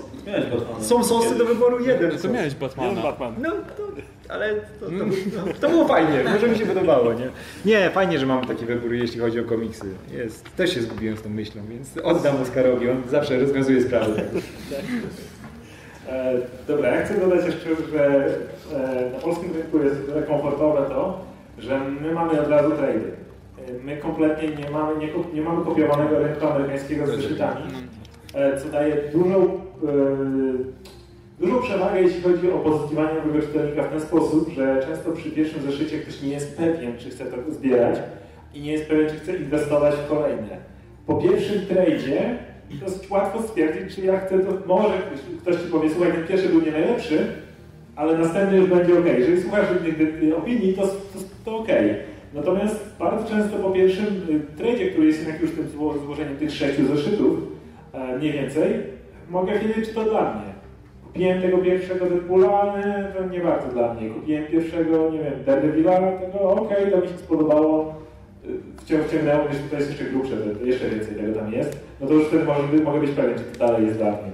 I to jest naprawdę spory komfort, który, którego wiele osób może nawet nie doceniać, nie, nie zauważać przez to, że tylko to mamy, więc nie mamy aż takiego porównania, e, ale wydaje mi się, że to jest, to jest dosyć istotne. Ja bym chciał, żeby cały rynek tak, tak, tak wyglądał, żebyśmy od razu mieli trade, pum, dostaję 6 zeszytów, czytam i stwierdzam, ok, to, to może być moje albo, albo nie. I to, mówię, war, warto to docenić.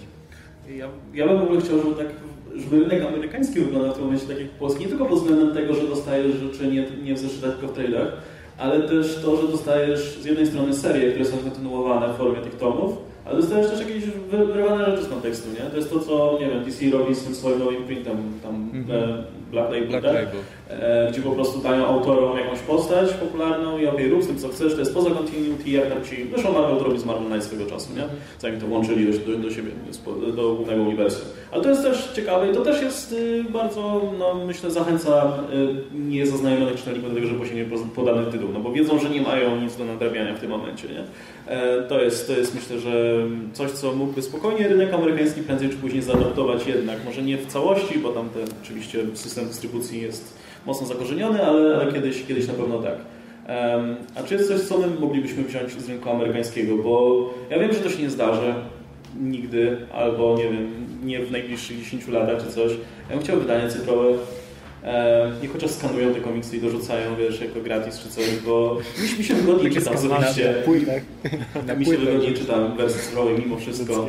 E, jak na przykład jedziesz w podróż, masz tablet, możesz tam mieć 100 komiksów, a nie brać ze sobą całego e, stosu książek, e, co jest, co jest wygodniejsze. Natomiast też myślę, że polskiej czytelniku też będzie ciężko, ciężko mimo wszystko przyzwyczaić do takiej formy, bo jest, jest no, bariera technologiczna to jedna rzecz, druga sprawa no, są też inne problemy z tym związane e, z, no, z, z, z przyzwyczajeniami i tak dalej. To jest najtrudniej zmienić.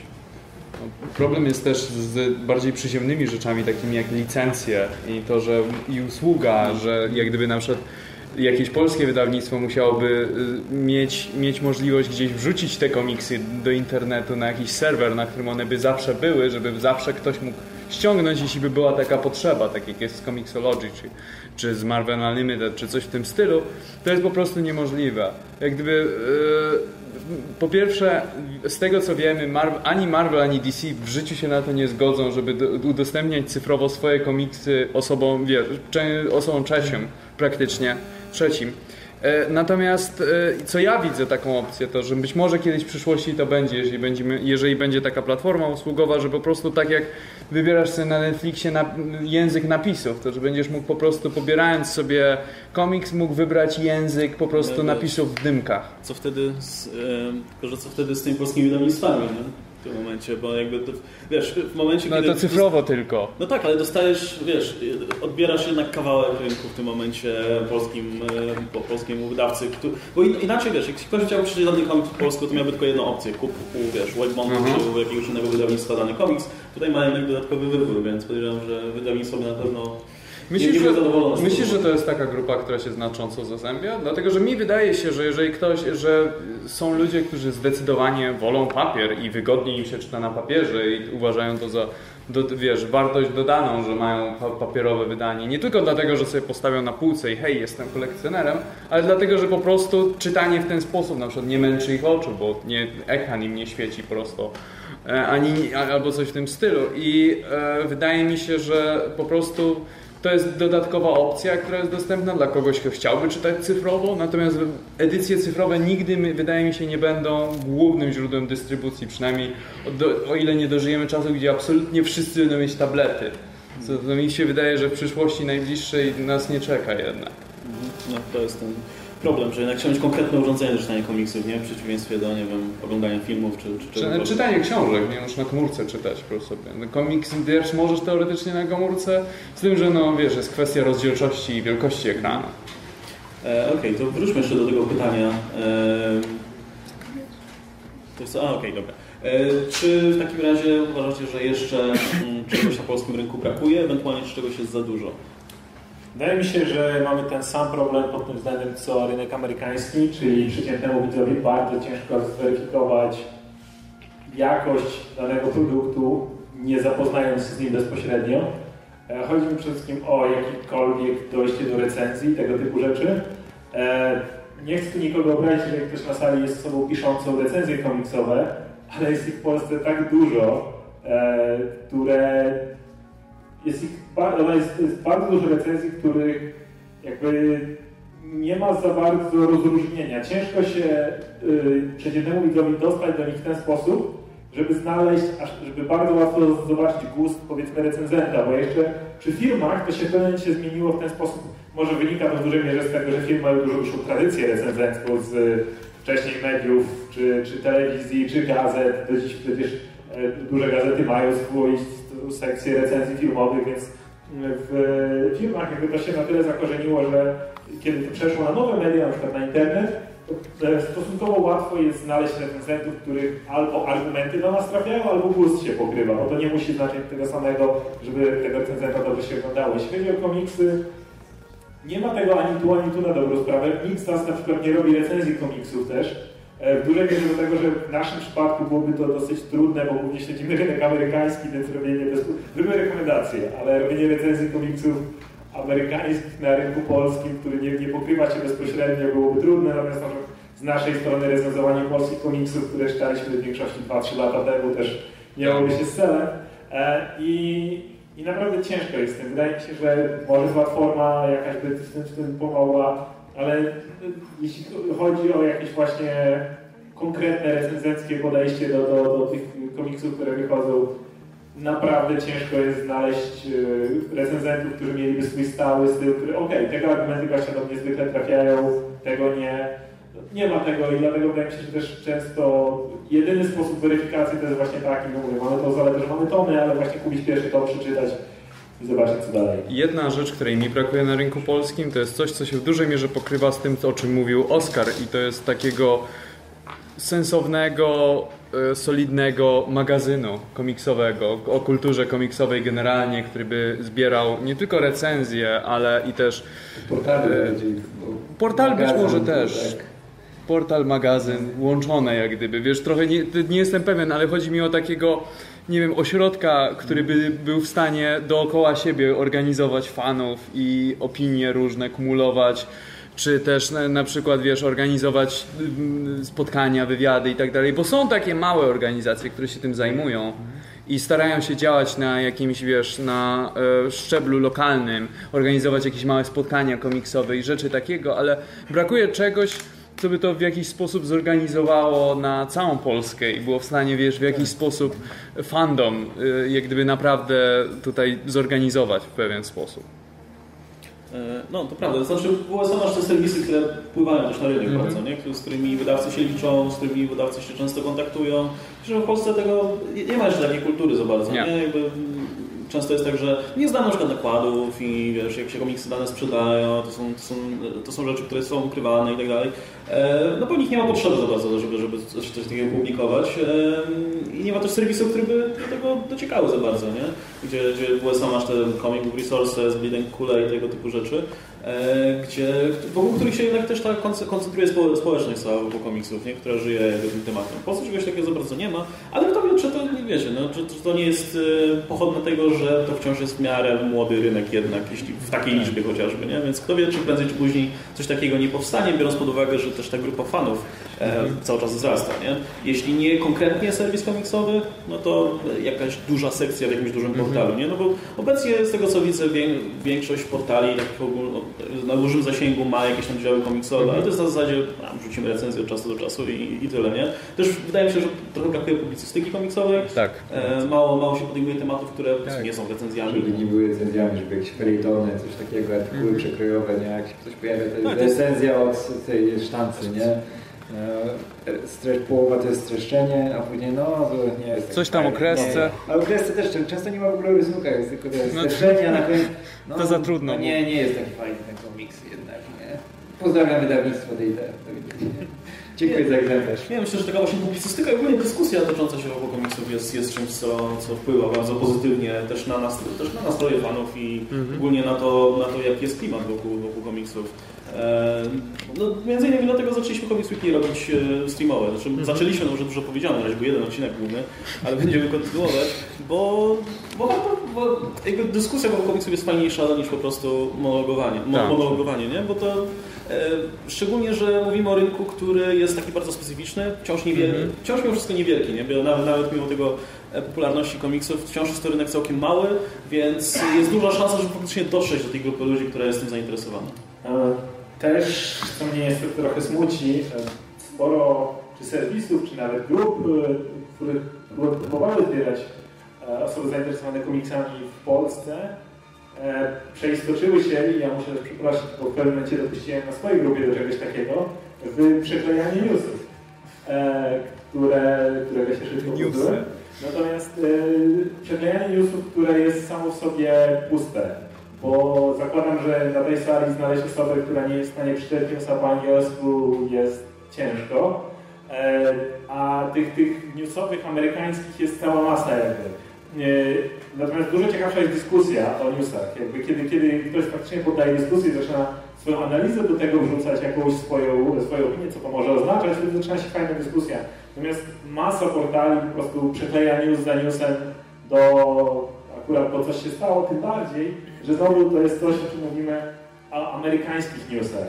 E, kiedy właśnie przy na polskim rynku to trochę, trochę nie funkcjonuje tak dobrze. E, I to jest też powód, dla którego myślę, że my nie jesteśmy tak bardzo przy polskim rynku, w sensie jeśli mówimy o komiksach Marvela i DC, a tak się nie interesujemy, co tu wychodzi, bo jakby bardzo trudno znaleźć format do rozmowy o komiksach, które są tutaj. My jesteśmy jakby dużo dalej, co nie oznacza, że nie mogliśmy cofnąć i pogadać o tym, ale jakby...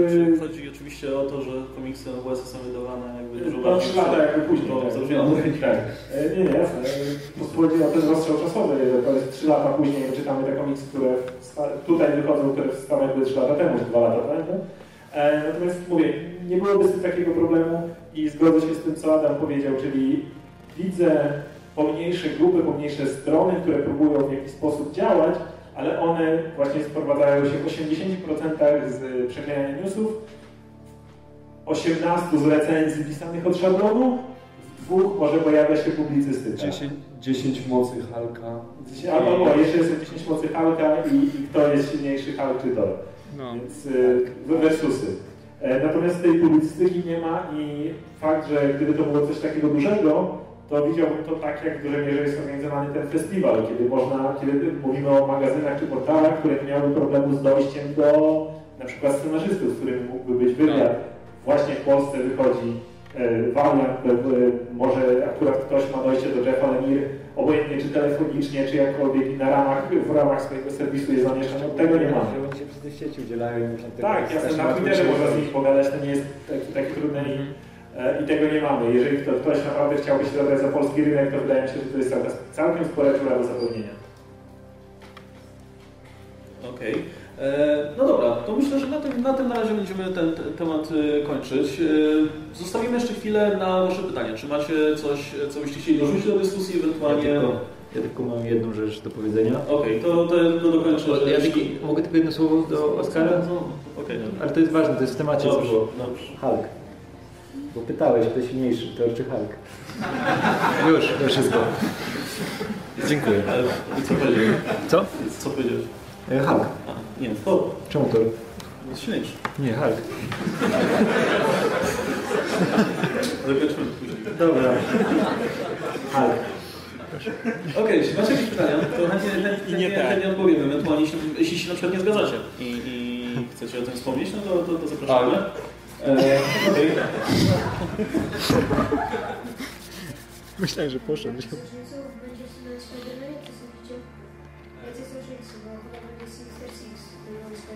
Homecoming? Znaczy w tym... E, e, Far From Home. Okej, dzięki za pytanie. E, no dobra, to co, co myślicie? No, ja uwielbiam wszystkich takich cheese'owych, lipnych złoczyńców Spidermana, więc jestem za. Znaczy, ja bym jeszcze nie chciał na tym, w tym momencie całego Sinister Six, ale znowu wprowadzić coś, coś, coś mniejszego dla tego, dla tego mniejszego Parkera, nie? Na przykład, nie wiem, żeby się pojawił jakiś szoker, czy coś takiego. Był. No, aha, był szoker, Jezus. Było, kurczę, było dwóch szokerów w jednym filmie, ale.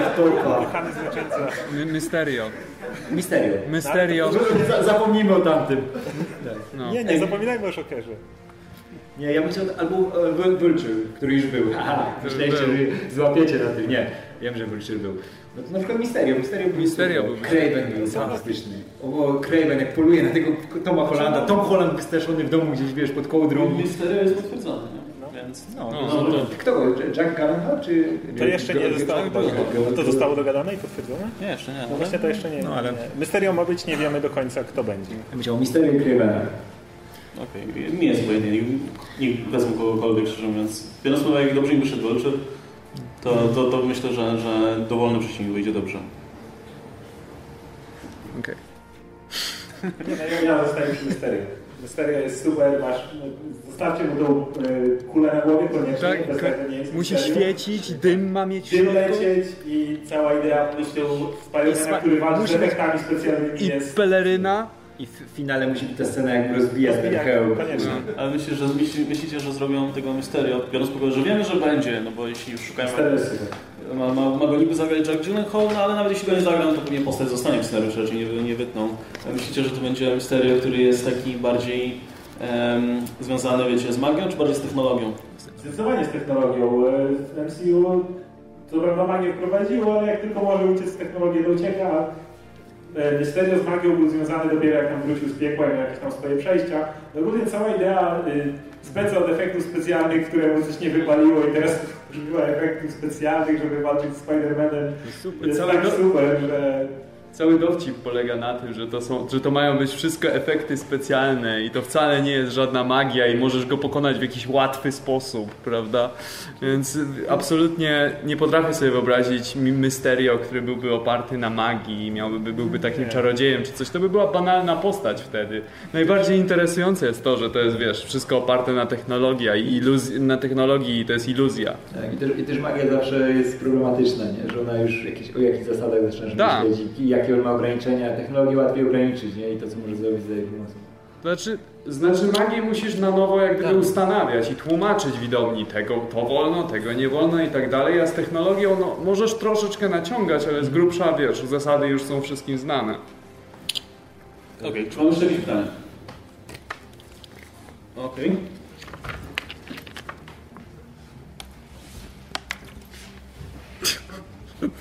Wiadomo, to są tylko plotki, że pod koniec Avengers 4 ma pojawić się druga scena, w której pojawiają się wszystkie postacie. Myślicie, że bardziej będzie to typowa scena walki, może śmierć Kapitana Ameryki, Tony Starka, co myślicie?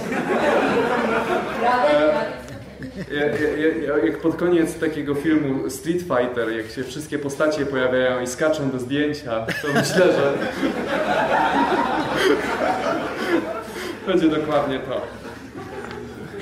Nie, serio, no myślę, że wiesz, wszyscy, co, co, co ich nie było, wrócą, jakby staram się nie robić spoilerów. E, e, I, i, będą, się, będą się wszyscy cieszyć i przytulać. Ciężko powiedzieć, jak gdyby. Jak znam Refilus, to będą starać się zrobić ostateczną scenę akcji mimo wszystko. Jakby w Civil War najbardziej została zapamiętana akcja na lotnisku i jeżeli będą chcieli podbić stawkę, to po prostu spróbują zrobić Poza A- Avengers do potęgi, czyli mamy na jednym ujęciu przejazd po polu, polu walki, w którym absolutnie wszyscy bohaterowie Marvela walczą. Myślę, że to jest coś, co oni mierzą. No, ma to sens, skoro to ma być największy, epicki, ostateczny finał wszystkiego. Właśnie przecież taka wielka scena, już wszyscy, wszystkie postacie z filmu Marvela walczą, tam gdzieś pod lasem, a, a, a Agents of S.H.I.E.L.D. tak wiesz, siedzą tacy malutki, ale co, w tle, tak, Ca- Cała obsada agentów, nie? No, Tak, tak, taki Colson z megafonem, tak ej! w serialu się odniosą, że byli. Sprzątają po walce, nie? Nie, To będzie tak w serialu, że ej, patrzcie, tam wam tam polecie. wiesz, Tak, Colson macha. zmie- zmierzają, zmierzają, wiesz, tak biegną tam, spieszą się i się spóźnili. Tak, trafili tak 5 minut po tym, jak się wszystko skończyło, tak. Będzie, ale byli tutaj. Nie, wiesz jak to zrobią. Po prostu w jednym odcinku powiedzą, że o, jest jakaś akcja, w ogóle musimy ją jechać, a w następnym odcinku już będzie po wszystkim powiedzą, że no, pamiętacie? Ten, walczyli Ale się działo. Tak. O, kapitan nawet podał mi rękę. Colson będzie patrzeć, wiesz, przez lornetkę i o, widzę kapitana Amerykę, który właśnie walczy. To już nie wyglądało.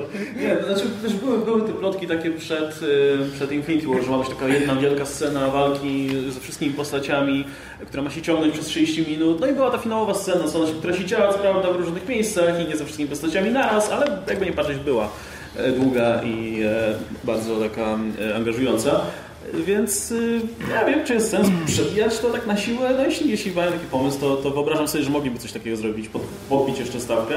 Ale nie wiem, szczerze, ja bym, ja, ja bym zrobił odwrotnie. Ja bym wziął tylko tych klasycznych Avengers, żeby oni zosta- zostali sami na placu boju i, i jakby oni zostali. Najpierw, żeby zostało, wiesz, y, Iron Man i Kapitan Ameryka i... Przybili sobie piątkę. Czyli sypiony na koniec, no tak wiesz, jak w Predatorze. Tak. Ja, ja bym chciał, żeby Thanos na końcu przyszedł i przeprosił kapitana, po prostu. Ale, ale jak? No jak, no, przychodzi i mój kapitanie, przepraszam. Ale wiele z tych mu wybaczył. Ej, e, ja mam pytanie do Radka, bo Radek jest tutaj specem od tej postaci. Czy Kapitan Ameryka kiedykolwiek przed końcem kariery, o ile koniec kariery Iwansa będzie krzyknie Avengers Assemble? Myślę, że w końcu to zrobił. Bo to już, nie wiem, czemu jeszcze nie krzyknę. Prawie, prawie. Albo Evans sobie robi tak, wiesz, bekę, że nie, nie, nie, nie będzie tego, nie. Nie, myślę, że w końcu to zrobił. Myślałem, że mnie spytasz, kto silniejszy, Kapitan Ameryka czy Hulk. Nie, o, nie, Kapitan zadam, ci- Ameryka. nie, nie zadam ci tego pytania. Znaczy, według mnie, jak już to osoba, której Kapitan Ameryka zrobił e, gadkę motywacyjną, to ona może pokonać Hulka. To mogła być ciocia May, ale jeżeli Kapitan Ameryka powiedziałby cioci May, żeby uwierzyła w siebie, to Hulk nie ma szans. Okej, czy jeszcze jakieś pytania są? O, okej. Może następna osoba. E, Dobra, trzy osoby były, tak? To będziemy na kolei. Kto był pierwszy? Jakby O tym taki był animowany lekki filmik e, na Twitterze chyba. E, Jak tacy jakby wszyscy, no to jest Ghost Rider, Blade nawet, De- Defenders, taki film lekki animowany. A to nie, nie, nie nigdy nie widziałem. Nie kojarzycie? Nie. Ale zobaczymy. Bo, Po, poszukamy. Ej, ale, ale, zobaczymy, bo brzmi konkretnie. No, zobaczymy. E, Okej, kto był kolejny? E, Okej, dobra. O, ja wysłałem taką jedną teorię i to. Nie, tak, ale zwierzę. kiedy przeczytałem o tym, że ma być e, po Venomie film o Morbiusie, to myślałem tak, że może Sony mogłoby zrobić tak, że na przykład zrobią taką swoją Sinister Six bez Spidermana, że Nie, że Same wygrywy. Ten, no, Zrobią Sinister Six. najlepszy. e, A to będzie White Watch. I. Silver and Black. Prawie. Spidermana wydaje mi się, że bez Spidermana będą mieli troszkę łatwo z nim wygrać. Ja, ja myślę, że mogę użyć tych wszystkich swoich ikonicznych postaci, które znamy i kochamy, jak Silver and Black, Nightwatch, e, kogo Nie, nie mają, się tak. Deathlock, nie wiem czy mają Deathlocka, ale mniejsza o to. Nie, nie, ale nie, jeśli wracając do samego sedna pytania, znaczy ja bym chciał zobaczyć interakcję tych postaci, wiesz, które oni tam zbierają z nagarka. Tak, tak, tak. A to było ciekawe, nie no? Jakby między sobą jakieś, wiesz, starcie prowadzili czy coś. Ja bym to widział, ale jako sitcom w telewizji. I po prostu wiesz, mieszkałem w jednym mi- mi- mieszkaniu. Z kim? Z Morbiusem? Adama czasy studia. Mieszkałem z Morbiusem, Venomem, to zróbcie sitcom. Ja pamiętam jak to było. Do dzisiaj, do dzisiaj będą mi wisi za czymże. Nie, ale tak mówiąc serio, to ja naprawdę mówiąc nie widzę potencjału tej posta tych postaci bez Spidermana. Mimo wszystko, jak gdyby one w, w dużej mierze powstały w jakiejś relacji Tak. do Spidermana i po prostu nawet jeżeli by było Spidermana mało, to lepiej, żeby był, niż żeby nie było go wcale.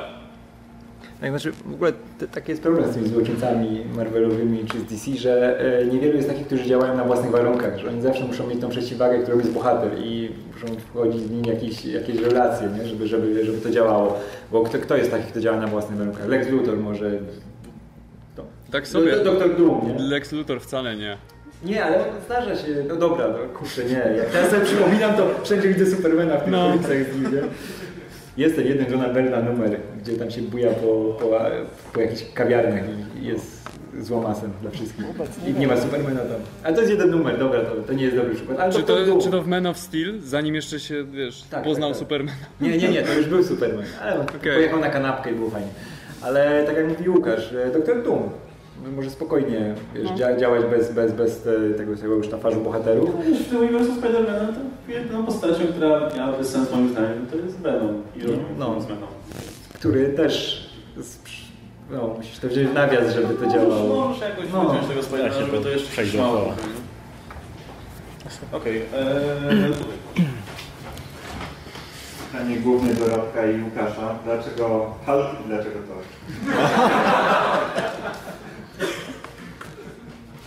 Przepraszam.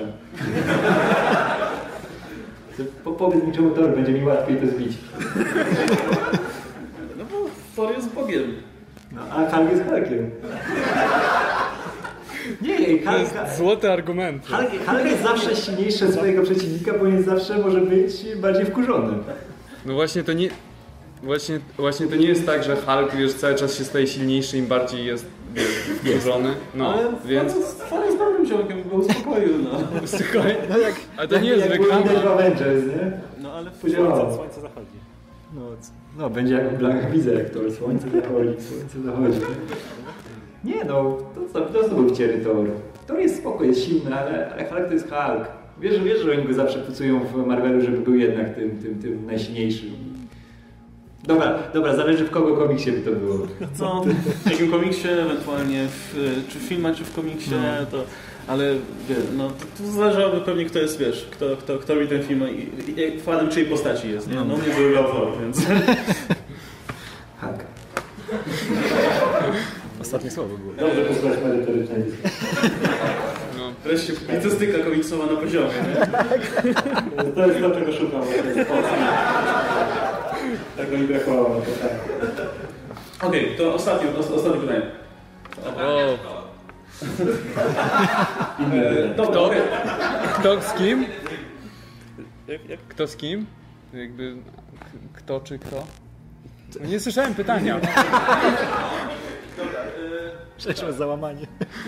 Dobrze, to tak, to było pytanie, tam było pytanie, to... To, kwestii... czy Łana Bowol by wygrał? Powiem, że pierwszą rzeczą, że pojawił się w sumie po napisach, że jesteśmy w uniwersum coś.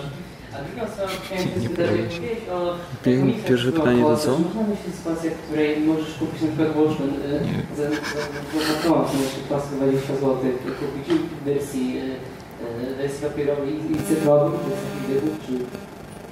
y, Nie wiem, czy to że zrozumiałem. Nie rozumiem pytań. Mogą się siedzieć. Nie no, ale że, że w ogóle, mam nadzieję, że tam słychać. Mhm. E, nie no, chodzi o to, że w ogóle, żebyśmy nie jakkolwiek dostępni do wersji cyfrowej, bo obecnie nie ma ich wcale, nie? Ale, ale i ktoś nie dostępuje. Ale sprawy, gdy e, jedną, wydaje mi się, plusów komiksów w Polsce, w e, to, że przynajmniej dostajesz się za te pieniądze, gdzie inne przykłady lokale w przypadku Watchmen jest dużo stron, czy jakość papieru sama jest całkiem wysoka. Czy nie rozdaje Niczego nie łapię. To powinny być tańsze, nie są może Ale że co, że w papierowych masz lepszą jakość papieru niż w cyfrowych? Ja nie wystarczy, że cyfrowych papierowych, które To... ale nie wiem, jak to miało wyglądać, bo wydaje mi się, że ma jak największe stany ze sztukach, nie wiem, co tydzień, co miesiąc się je kupuje. Nie że tak które... Mam broń chyba zeszytów. Nie no, o tym gadaliśmy właśnie w poprzednim odcinku, nie? że dużym powodem w ogóle istnienia takich papierowych wersji jest też wartość kolekcjonerska. Nie kupić sobie komiksy cyfrowego kolekcjonerskiego. Bo jeżeli popatrzę na okładkę w aplikacji, nie? No nie, chodzi o taką mm, to raczej byłby ekwiwalent tych komiksów wydawanych w pięknych poprawach e, taniej, nie? E, I też mówiliśmy o tym, że problemem jest to, że często te wydania cyfrowe kosztują tyle samo co papierowe, co nie ma sensu zupełnie. Nie? Jas- Jasne, że dostajesz pewne profity związane z e, z tym, że jest cyfrowo, można jego dostęp z każdego miejsca i tak dalej, no ale z drugiej strony no nie masz go w ręku faktycznie. Więc I, I odchodzi duży, powiedzmy... Się chwalić. Produkcja jest łatwiejsza trochę, wiesz? Łatwiej płacić No, serwer jak... Tam, tam, tam, tam mówiliśmy o tym. Jeszcze raz, nie I było jeszcze pytanie na końcu. Znaczy, ja chcę tylko powiedzieć, e, Torem i Parkiem, dla tych, Okej, Zależy od strony. Weź. Dobra. Po co mieliby się bić, nie? To jest w ogóle bez sensu. W filmach się nigdy nie bili na szczęście, nie? No. Poszliby na piwo i... Nie no, bi- bili się w Avengers pierwszy, nie? O, Ragnaroku też. o właśnie, ale... Ca cały czas się bili w sumie. Trochę się, nie ludzie może zapomną tego szokera mojego, jak ty nie pamiętasz Ragnaroka. Ej, to ja mam inne pytanie do Was. To e, w konkursie picia, kto by wygrał Hulk czy Thor? To już jest, bo tutaj jakby nie był tak naprawdę zwycięstwa Radek. Thor ma jednak tysiące lat doświadczenia. Hulk ma dobrą przemianę materii. Ale alkohol by go uspokoił, by się zmienił w Bruce'a Bannera. Czy był, czy był spokojny? zależy o czym gadali. Może, może ma kłopoty finansowe i by się jeszcze bardziej spłużył i by jeszcze więcej przyjął Albo się zesmucił. Czym się zesmucił? No, ty, kłopotami. A to jak będzie smutny, to też jest troszkę złość. No, a-